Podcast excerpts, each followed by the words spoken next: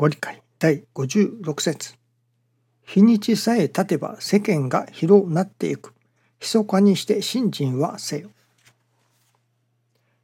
例えば、六谷呉服店の場合、親が亡くなられたのは社長がまだ二十歳頃のことだった。また次々と難儀が続いた。不幸が続き、店の上にも六谷騒動と言われるほどの事件が持ち上がった。もう六谷はしまえたという風評も立った。その中を日々のお問い次をいただいた。親先生はいつの場合も、新次郎さん、大きくなる言葉豊かになる言葉ただこの一言だった耐え難いところを神様にすがって耐えてきた十数年後の今日の六谷呉服店の繁盛につながった久富修行師の場合も同じである数十年の信心の中にただ良いことばかりではなかった。さまざまな難儀なことも続いた。地蔵の徳と言われ泥の信心に徹せよと教えられこれに徹した。いよいよ素直な信心も育った。親戚の者にも金光様金光様とのぼせておると言われた時代もあった。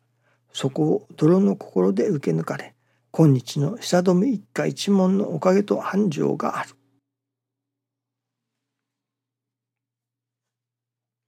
このミニご理解は先日もいただいたように思いますね。なかなかいろいろな意味合いが込められていると思います。今朝特に新中記念の時に感じさせていただきましたことは師匠大坪宗一郎氏のご理解に関してですねそのお話です。なるほど師匠がお話をされるそのお話には神様を感じさせてくださるその神様の生き生きとした神様のお働きが語られていたように思いますね。その生き生きとした神様をそれこそ身近な事柄の中に神様を感じさせていただく。そういうお話であった。と同時にまた神様からのメッセージを身近なものとして感じさせてくださる。そういうお話であったように思いますね。どうやって神様を感じるのか。どうやって神様のお心を分からせていただくのかどうやって神様の神様からのメッセージを読み解くのかといったような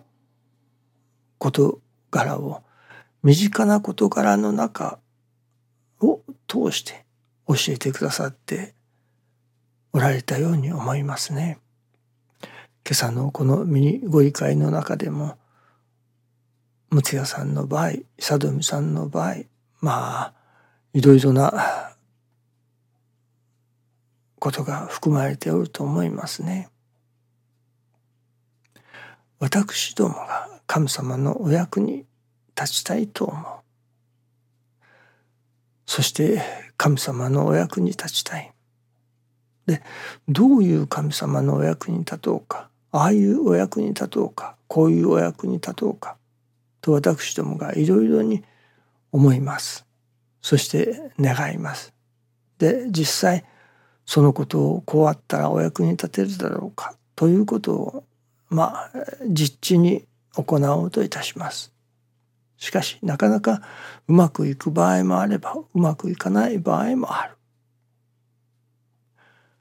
それはなぜなのか。それがまあ私どもが考え出したことだからということになりますね。なるほどお役に立ちたいと思って自分の中でねじ上げて答えを見つけてさあこれで行かせていただこう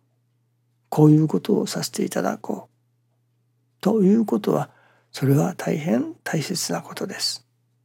またそれが神様のお心に通うことにもつながります。しかし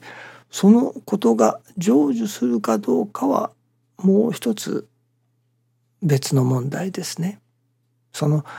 自節ということもありましょうし神様の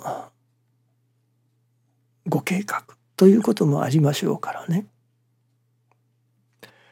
大切なことは私どもの願う願いと神様が願われる願いとのそのまあ何と言いましょうかね。あれは即託同時ですか？即託同時ですか？というようなことを申されますね。ヒナが卵の殻を破って出ようとする。親鳥がその卵をつつく。ヒナ鳥が内側から出ようとする。それがちょうど一緒になった時に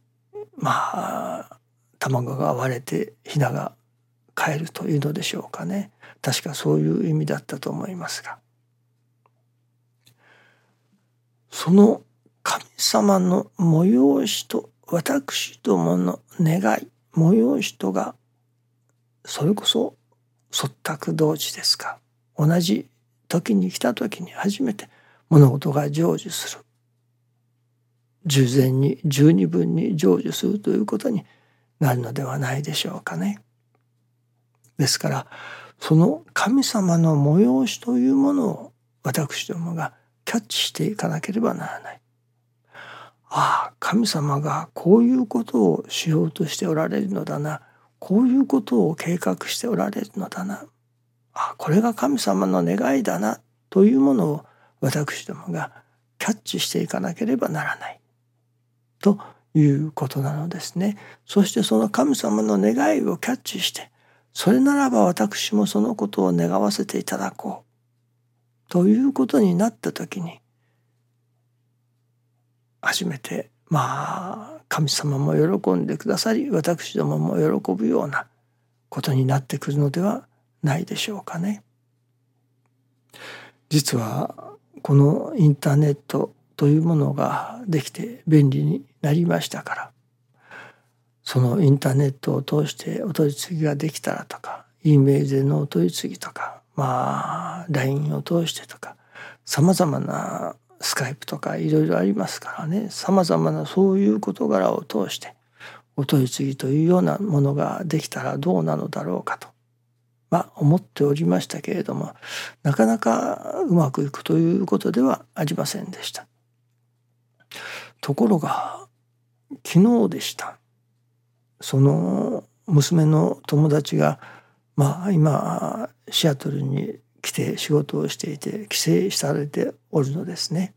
いわば実家に戻っておられる。まあ帰っておられるわけですけれども休みを取って実家に帰られたのかと思っておりましたらまあ最近は変わりましたね。いやそうではないと。こちらで仕事をしているのも実はリモートでパソコンを使って仕事をしている。だからその会社から支給されたパソコンを持ってその実家の方に帰られてその向こうの実家の方でまた仕事をしておられるのだとリモートワークですね。特にリモートワークというのがこのコロナの何ですか？パンデミックですか？それでえ随分話題になり始めましたけれども。まあコロナはほぼ収束に向かってもうおるようですけれどもリモートワークももうまた普通の対面の仕事に戻りつつあるようですけれども。この時に至って何かしらあこれは神様がここにいても仕事ができる。それこそ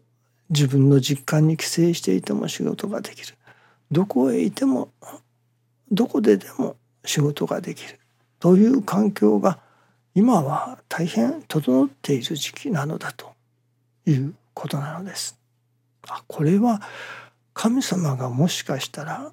その神様の催しなのではなかろうかとそれはリモート取り次ぎということですね。それならばここにいてもあそこにいても世界中の人の取り次ぎができる世界中の人にそれこそ難儀な氏子を取り次ぎ助けてやってくれと言われるようなその世界中津々浦々に至るまでインターネットさえつながっていれば人助けができる。教祖様がご晩年に万国に残りなく金光大臣でき